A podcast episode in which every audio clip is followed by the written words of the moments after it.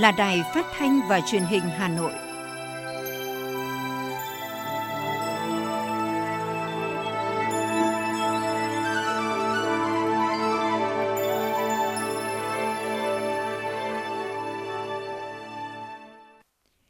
Kính chào quý vị và các bạn. Bây giờ là chương trình thời sự của Đài Phát thanh và Truyền hình Hà Nội, phát trực tiếp trên sóng phát thanh tần số FM 90 MHz. Chương trình tối nay, Chủ nhật ngày 19 tháng 12 có những nội dung chính sau đây. Kỷ niệm 75 năm ngày toàn quốc kháng chiến, Đảng bộ Hà Nội với những bài học vô giá mà lịch sử để lại. Thành phố Hà Nội sẽ tổ chức bắn pháo hoa tại một điểm duy nhất vào đêm giao thừa Tết nhâm dần 2022. Hiện các địa phương trên cả nước cũng đang nhanh chóng thực hiện kế hoạch đảm bảo nguồn hàng hóa phục vụ Tết Nguyên đán. Vùng cam, vùng vàng lan rộng, nhiều địa phương ở Hà Nội chỉ bán ăn uống mang về và dừng học trực tiếp tại hai quận, 25 phường xã. Thành phố Hà Nội đã và đang bắt tay vào việc thiết lập hành lang du lịch an toàn cùng các địa phương tại miền Bắc. Công an thành phố vây bắt hàng trăm quái xế gây mất trật tự trên đường Võ Trí Công. Chất lượng không khí ở Hà Nội tiếp tục duy trì ở mức tốt và trung bình. Phần tin thế giới có những sự kiện nổi bật. Nga chính thức rút khỏi hiệp ước bầu trời mở. Thế giới đứng trước một tháng khốc liệt cùng Omicron. Trí tuệ nhân tạo có thể được dự báo bệnh mất trí nhớ sớm hơn 2 năm. Sau đây là nội dung chi tiết của chương trình. Kính thưa quý vị thính giả, sáng nay, tỉnh ủy, Hội đồng nhân dân, Ủy ban nhân dân, Ủy ban Mặt trận Tổ quốc Việt Nam tỉnh Hưng Yên đã trọng thể tổ chức lễ kỷ niệm 190 năm ngày thành lập tỉnh, 80 năm thành lập Đảng bộ tỉnh và 25 năm tái lập tỉnh, đón nhận huân chương lao động hạng nhất. Tổng Bí thư Nguyễn Phú Trọng đã tới dự và phát biểu tại buổi lễ. Với những thành tựu và đóng góp to lớn trong suốt chặng đường xây dựng và phát triển, nhân dịp này, Đảng bộ, nhân dân tỉnh Hưng Yên vinh dự đón nhận huân chương lao động hạng nhất, phần thưởng cao quý do Đảng và Nhà nước trao tặng. Phát biểu tại buổi lễ, thay mặt lãnh đạo Đảng, Nhà nước, Tổng Bí thư Nguyễn Phú Trọng chúc mừng, biểu dương và cảm ơn sự cố gắng nỗ lực phấn đấu và những thành tựu to lớn mà Đảng bộ, chính quyền và nhân dân tỉnh Hưng Yên đạt được, đã đóng góp tích cực và hiệu quả vào sự nghiệp đấu tranh giải phóng dân tộc, thống nhất đất nước. Nhấn mạnh Hưng Yên là tỉnh có nhiều tiềm năng, lợi thế để phát triển nhanh và bền vững.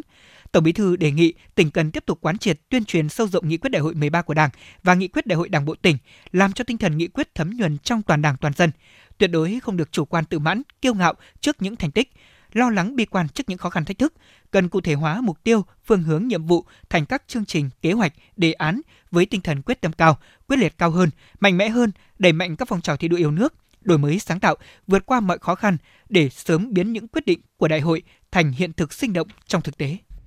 Nhân kỷ niệm 75 năm ngày Chủ tịch Hồ Chí Minh ra lời kêu gọi toàn quốc kháng chiến 19 tháng 12 năm 1946, 19 tháng 12 năm 2021. Sáng nay, tại khu di tích lịch sử văn hóa cách mạng Chùa Trầm, xã Phụng Châu, huyện ủy, hội đồng nhân dân, ủy ban dân, ủy ban mặt trận tổ quốc Việt Nam huyện Trường Mỹ đã tổ chức lễ báo công dân bác. Dự buổi lễ có Ủy viên Trung ương Đảng, Phó Bí thư Thường trực Thành ủy Hà Nội Nguyễn Thị Tuyến, Ủy viên Thường vụ, Trưởng ban Tuyên giáo Thành ủy Bùi Huyền Mai, lãnh đạo Đài Tiếng nói Việt Nam.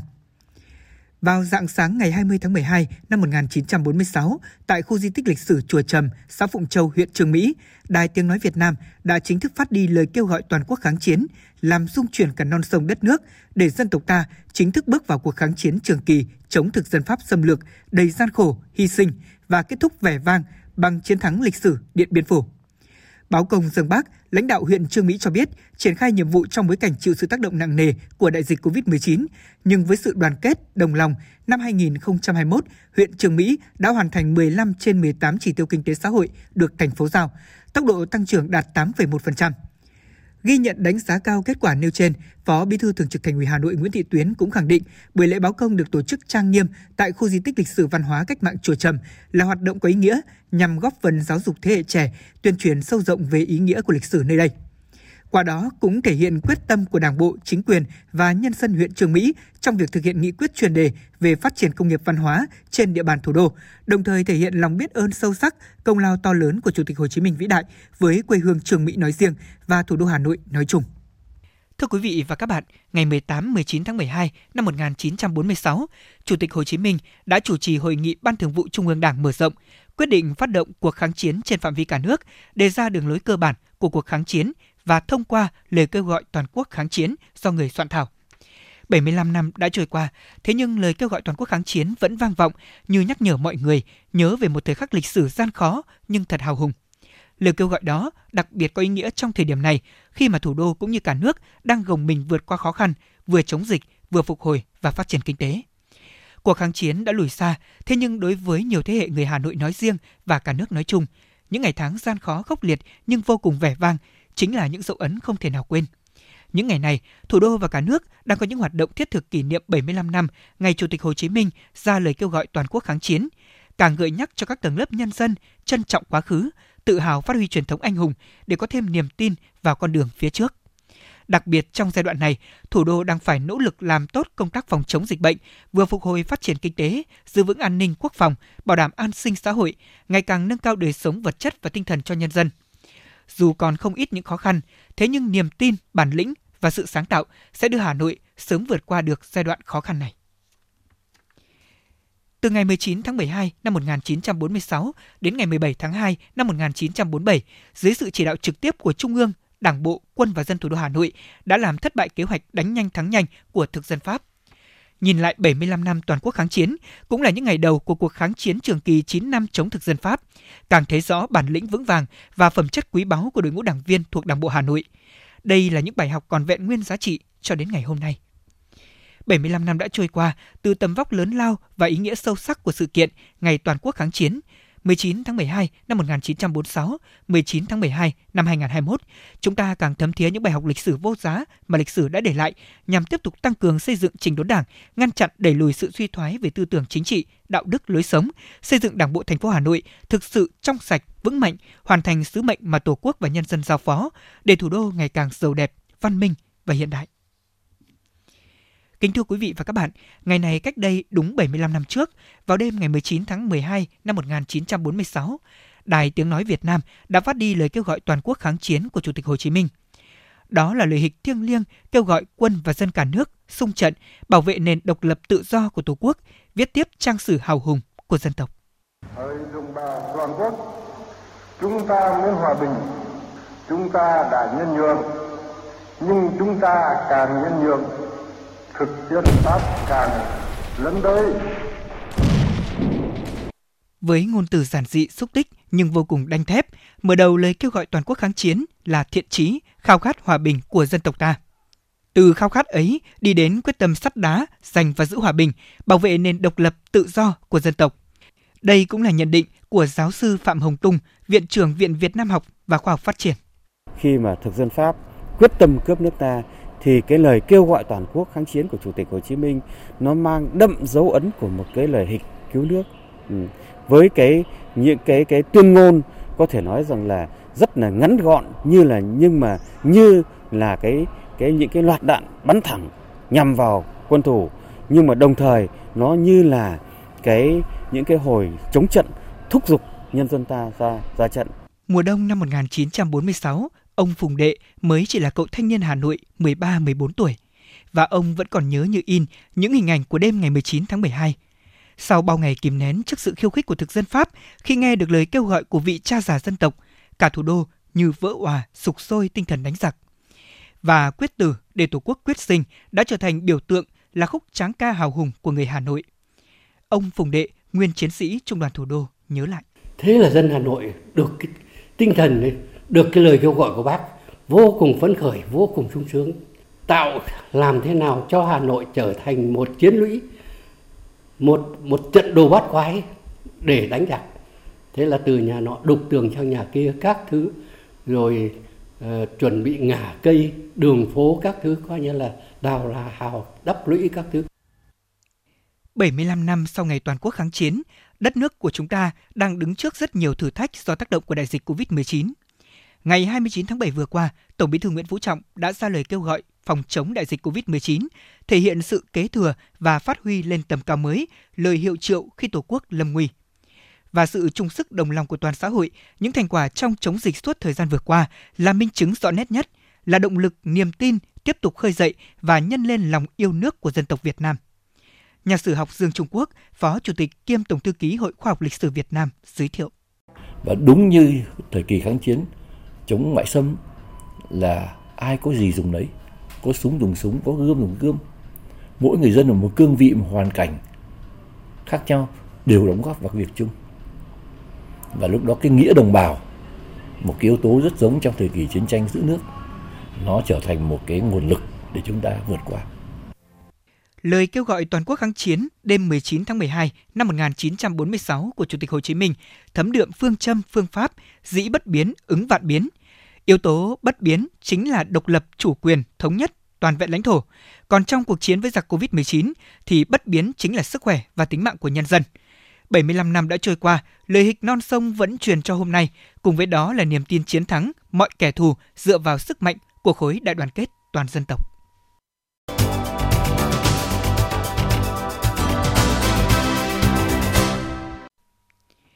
Những thông tin đáng chú ý sẽ tiếp nối chương trình hôm nay.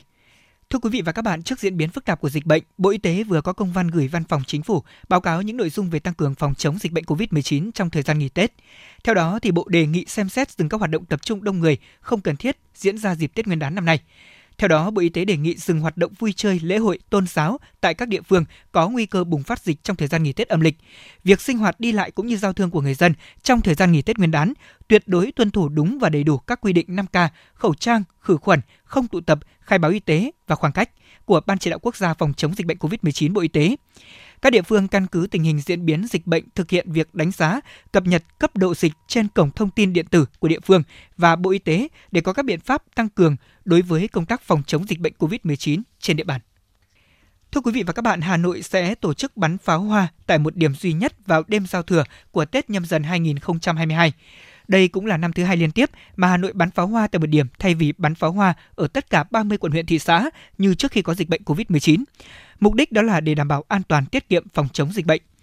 Trước đó, trong chỉ thị về việc tổ chức Tết nhâm dần năm 2022, Ban Bí thư đã yêu cầu lãnh đạo các địa phương căn cứ tình hình cụ thể, cân nhắc một cách thận trọng, quyết định việc tổ chức bắn pháo hoa chào mừng năm mới và Tết Nguyên đán nhâm dần, bảo đảm tiết kiệm, an toàn, không sử dụng ngân sách nhà nước. Mới đây, Phó Bí thư Thành ủy Hà Nội Nguyễn Thị Tuyến đã chủ trì làm việc với lãnh đạo các sở ban ngành có liên quan để thông qua kế hoạch tổ chức các hoạt động trước, trong và sau Tết Nguyên đán nhâm dần năm 2022 của thành phố.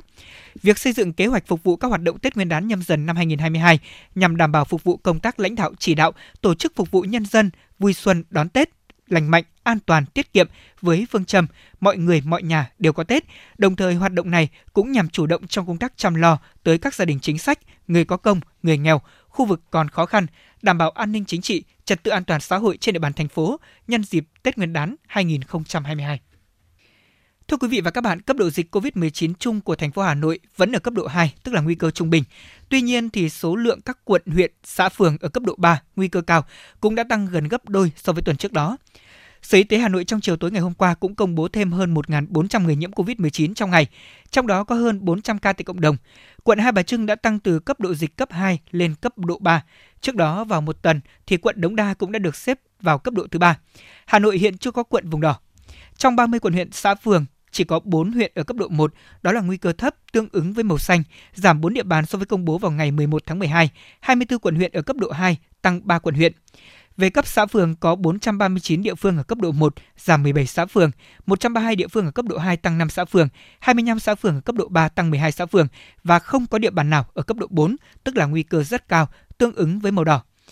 Hôm nay thì quận Tây Hồ cũng quyết định hai phường đó là Quảng An và Yên Phụ bán hàng mang về, không phục vụ ăn uống tại chỗ.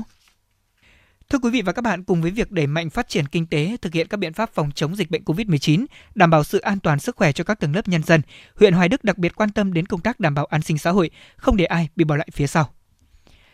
Thực hiện nghị quyết số 68 của chính phủ và quyết định số 3642 của Ủy ban dân thành phố Hà Nội, xã La Phù đã xét duyệt hỗ trợ cho một số đối tượng người lao động tự do bị mất việc làm ở khu vực phong tỏa, đồng thời đẩy mạnh công tác tuyên truyền, hướng dẫn hồ sơ cho các đối tượng thuộc các ngành nghề dừng hoạt động theo văn bản của thành phố. Bà Nguyễn Thị Bình, Phó Chủ tịch Ủy ban dân xã La Phù, huyện Hoài Đức chia sẻ. Ờ, đối với công tác à, giả soát và hỗ trợ các cái đối tượng theo quyết định 3642 của thành phố như là cái nghị quyết 10 năm của Hội đồng nhân dân thành phố, thì ủy ban xã ờ, cũng đã thành lập cái hội đồng xét duyệt triển khai cái việc mà tuyên truyền cho các cái đối tượng người lao động à, gặp khó khăn được biết để ờ, làm cái đơn xin hỗ trợ kịp thời thì đối với cái Ờ, đầu mối để tiếp nhận thì là các chữ ông trưởng thôn ở 11 thôn cũng sẽ tiếp nhận các cái đơn xin hỗ trợ. Sau đó thì chúng tôi cũng sẽ ờ, tổng hợp lại ừ, hội đồng cũng đã chi trả cho các cái trường hợp này theo đúng quy định. Thì còn lại thì cũng đang chờ cái quyết định của huyện. Khi nào có chúng tôi cũng sẽ tiếp tục ừ, triển khai giải ngân. Ngay khi nhận được tiền là chúng tôi cũng đã triển khai hỗ trợ luôn triển khai quyết định số 3642 của Ủy ban dân thành phố và hướng dẫn của huyện Hoài Đức, xã Song Phương đã thành lập hội đồng thẩm định và làm việc theo đúng quy định, phát đơn trực tiếp đến các đối tượng được hưởng chính sách, công khai những trường hợp đủ điều kiện hưởng hỗ trợ và niêm yết danh sách tại các nhà văn hóa thôn, khu dân cư. Đến thời điểm này, cơ bản các đối tượng đã được hưởng chính sách hỗ trợ theo đúng quy định. Bà Nguyễn Thị Dung, Phó Chủ tịch Ủy ban dân xã Song Phương, huyện Hoài Đức cho biết. Thực hiện theo cái quyết định số 3642 ngày 21 tháng 7 của Ủy ban thành phố và nghị quyết số 15 của Hội đồng nhân dân thành phố thì ờ, đối với Song Phương thì hiện tại là đã hỗ trợ được à, 2.298 hồ sơ với tổng số tiền hỗ trợ là 2 tỷ 140 triệu 220 nghìn đồng. Trong cái quá trình uh, triển khai thì có thông báo giao cho các thôn về triển khai tới các đối tượng uh, để được hưởng. Vẫn đang tiếp tục nhận hồ sơ để triển khai tiếp. Ngoài việc thực hiện giả soát, phê duyệt, chi trả kinh phí hỗ trợ cho các đối tượng thuộc chính sách của Nghị quyết số 68, thời gian vừa qua, huyện Hoài Đức đã chỉ đạo các xã thị trấn giả soát tất cả những người có công, đối tượng bảo trợ xã hội, hộ cận nghèo gặp khó khăn để kịp thời giúp họ vượt qua giai đoạn khó khăn này. Từ nguồn xã hội hóa, huyện Hoài Đức đã hỗ trợ trên 6.000 hộ dân và người lao động có hoàn cảnh khó khăn với tổng số tiền là gần 90 triệu đồng.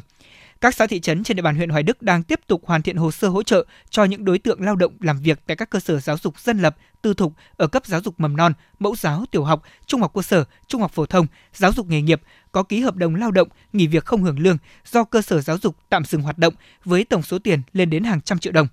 Cùng với đó, huyện cũng đã hỗ trợ các nhóm trẻ lớp mẫu giáo độc lập tư thục dừng hoạt động phòng chống dịch bệnh COVID-19 với số tiền hàng trăm triệu đồng. Bà Nguyễn Thị Thu Hương, trưởng phòng Lao động Thương binh Xã hội huyện Hoài Đức cho biết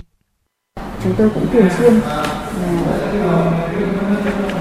có những cái văn bản đôn đốc và cũng yêu cầu các xã là quan tâm những đối tượng khác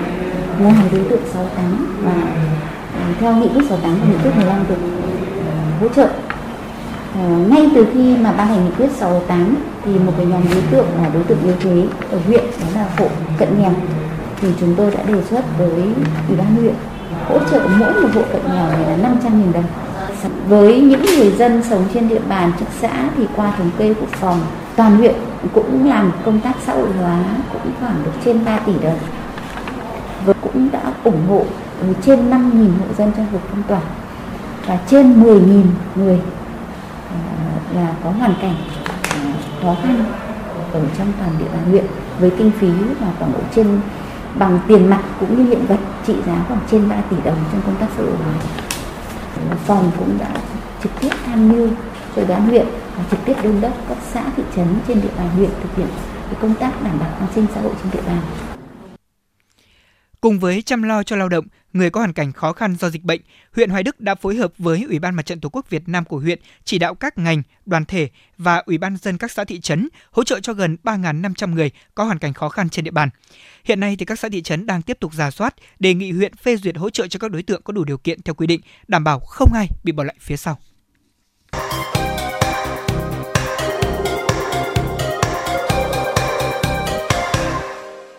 Mời quý vị và các bạn cùng nghe tiếp phần tin.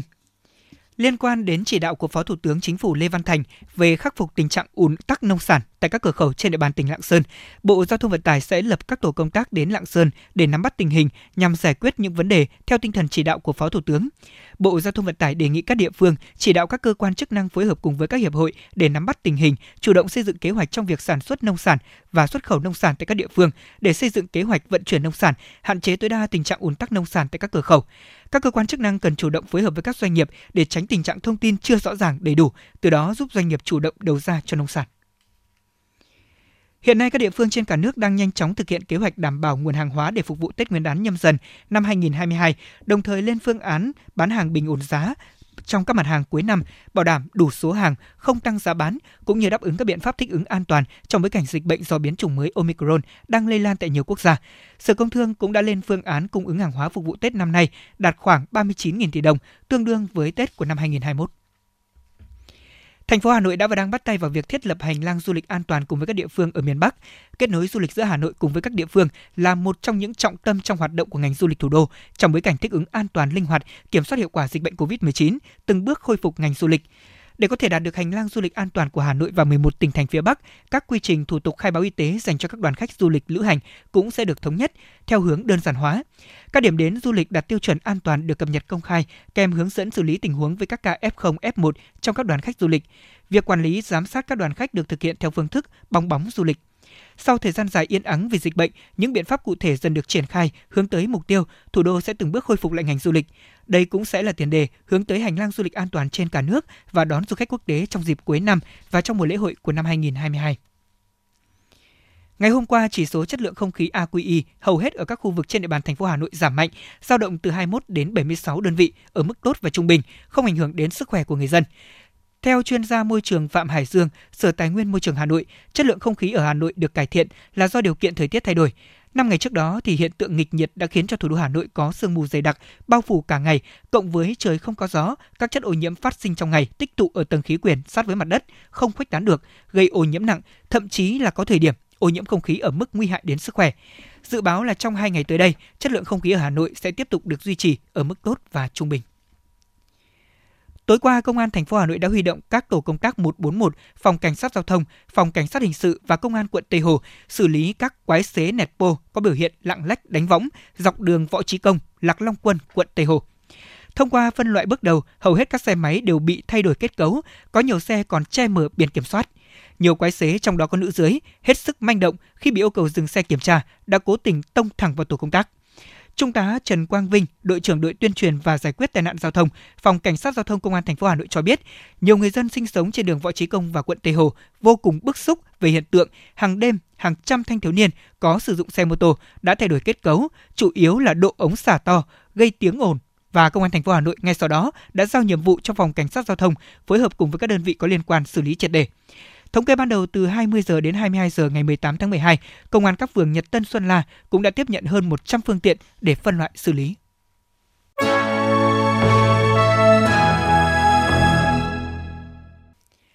Xin được chuyển sang phần tin thế giới. Bộ Ngoại giao Nga tuyên bố nước này đã chính thức rút khỏi hiệp ước bầu trời mở. Theo Bộ Ngoại giao Nga, trong thời gian tham gia hiệp ước này, Nga đã thực hiện 646 chuyến bay và cho phép thực hiện 449 chuyến bay trên lãnh thổ của nước này, trong tổng số 1.580 chuyến bay đã được thực hiện trong khuôn khổ thỏa thuận. Tuyên bố của Bộ Ngoại giao Nga cho rằng Mỹ khởi xướng sự sụp đổ của hiệp ước bầu trời mở và phải chịu mọi trách nhiệm về sự đổ vỡ thương lượng. Hiệp ước bầu trời mở được ký kết năm 1992 và có hiệu lực vào năm 2002. Theo đó, cho phép 35 quốc gia thành viên, trong đó có Nga và Mỹ, thực hiện các chuyến bay giám sát trong không phận của nhau, công khai thu thập thông tin về các lực lượng và hoạt động quân sự của nhau theo các hạn ngạch bay đã được thống nhất từ trước. Hiệp ước được xem là một trong những biện pháp xây dựng lòng tin ở châu Âu sau chiến tranh lạnh. Tuy nhiên thì Nga và Mỹ thường xuyên cáo buộc nhau vi phạm hiệp ước này. Với dịp nghỉ lễ cuối năm bắt đầu sôi động thì các chuyên gia cảnh báo người dân cần thực hiện đầy đủ các biện pháp phòng ngừa trước nguy cơ biến thể Omicron có thể áp đảo Delta và các nước sẽ phải đứng trước một tháng một khốc liệt với các ca COVID-19 tăng vọt. Mặc dù biến chủng Delta vẫn lây lan rộng tại Mỹ, song Omicron đã gia tăng nhanh chóng và trở thành biến thể phổ biến nhất trong những tuần tới. Đây cũng là nhận định của các chuyên gia Mỹ trong bối cảnh các ca ghi nhận tại ít nhất 39 bang của nước này, kể cả ở những người đã tiêm đủ vaccine hoặc là tiêm mũi tăng cường. Điều này buộc Mỹ phải triển khai chiến lược chống dịch đa tầng, trong đó quy định đeo khẩu trang, đảm bảo giãn cách xã hội, tuân thủ các biện pháp vệ sinh, tăng cường tiêm chủng trong nước và đẩy mạnh tài trợ vaccine cho các nước ở trên thế giới. Châu Âu cũng đang đối mặt với sức ép của làn sóng mới do lo ngại các dịp vui chơi nghỉ lễ cuối năm sẽ khiến cho các ca mắc mới tăng mạnh. Chủ tịch Ủy ban châu Âu cảnh báo Omicron có thể biến thành các chủ thể chủ đạo ở châu Âu trong những tháng tới. Các nhà khoa học tin rằng Omicron là biến thể dễ lây lan, mặc dù hầu hết các trường hợp nhiễm biến thể này cho đến nay đều mắc bệnh ở thể nhẹ. Tuy nhiên, sự gia tăng các ca mắc COVID-19 do biến thể Omicron vẫn sẽ gây ra sức ép lớn đối với hệ thống chăm sóc y tế và nguy cơ mắc bệnh của các nhân viên y tế cũng cao hơn. Ảnh hưởng kinh tế của năm Covid thứ hai đang ngày càng rõ rệt, người dân châu Âu đang cảm thấy áp lực trước tình trạng thu nhập bị sụt giảm, trong khi chi phí sinh hoạt ngày càng đắt đỏ và giá năng lượng cũng ngày một tăng cao. Hầu hết các gia đình ở châu Âu đang phải thắt chặt hầu bao của mình để trang trải chi phí cho những thứ thiết yếu thay vì vung tiền mua sắm và giải trí vào dịp trước lễ Giáng sinh. Các nhà bán lẻ đang lo ngại tình trạng lạm phát sẽ tiếp tục ảnh hưởng đến chi tiêu của người tiêu dùng. Theo các số liệu của cơ quan thống kê châu Âu công bố vào cuối tuần qua, tỷ lệ lạm phát ở khu vực đồng tiền chung châu Âu Eurozone đã tăng lên mức kỷ lục 4,9% trong tháng 11 vừa qua, chủ yếu do giá năng lượng tăng vọt. Ngoài ra thì tình trạng gián đoạn chuỗi cung ứng thiếu lao động và chi phí vận chuyển càng cao sẽ làm gia tăng gánh nặng đối với các nhà bán lẻ, báo hiệu một mùa Giáng sinh ảm đạm.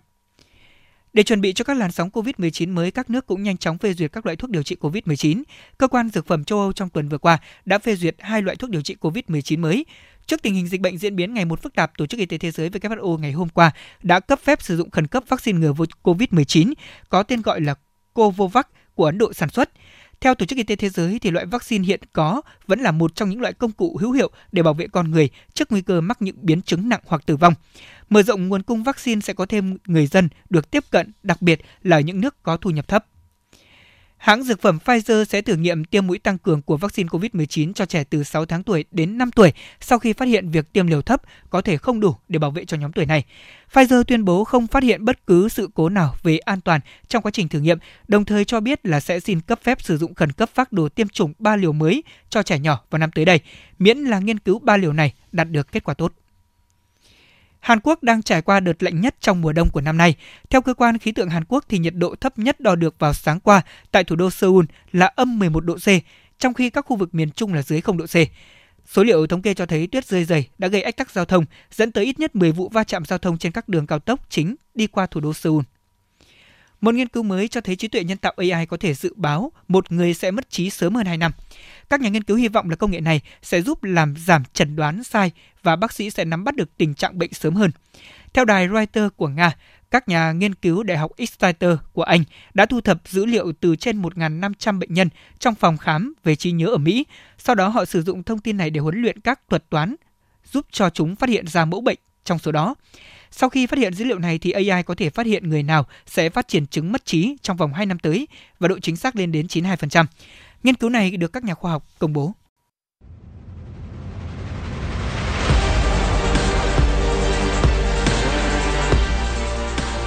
Bản tin thể thao Bản tin thể thao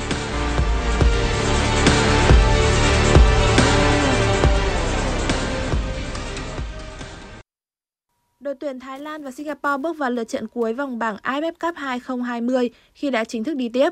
Cả hai đội có những tính toán riêng trong cuộc đấu phân định ngôi đầu bảng A. Chủ nhà Singapore tung ra đội hình mạnh nhất với quyết tâm giành thắng lợi, trong khi đó Thái Lan chỉ xuất phát với nhiều cầu thủ dự bị. Phút thứ 30, Elias Dola băng vào đá bồi chính xác đưa 7 voi chiến vươn lên dẫn trước. Sau nhiều tình huống bị bỏ lỡ, Subacha đã nhân đôi cách biệt bằng pha dứt điểm quyết đoán trong vòng cấm ở phút bù giờ đầu tiên, ấn định thắng lợi 2-0 và ngôi đầu bảng A cho Thái Lan.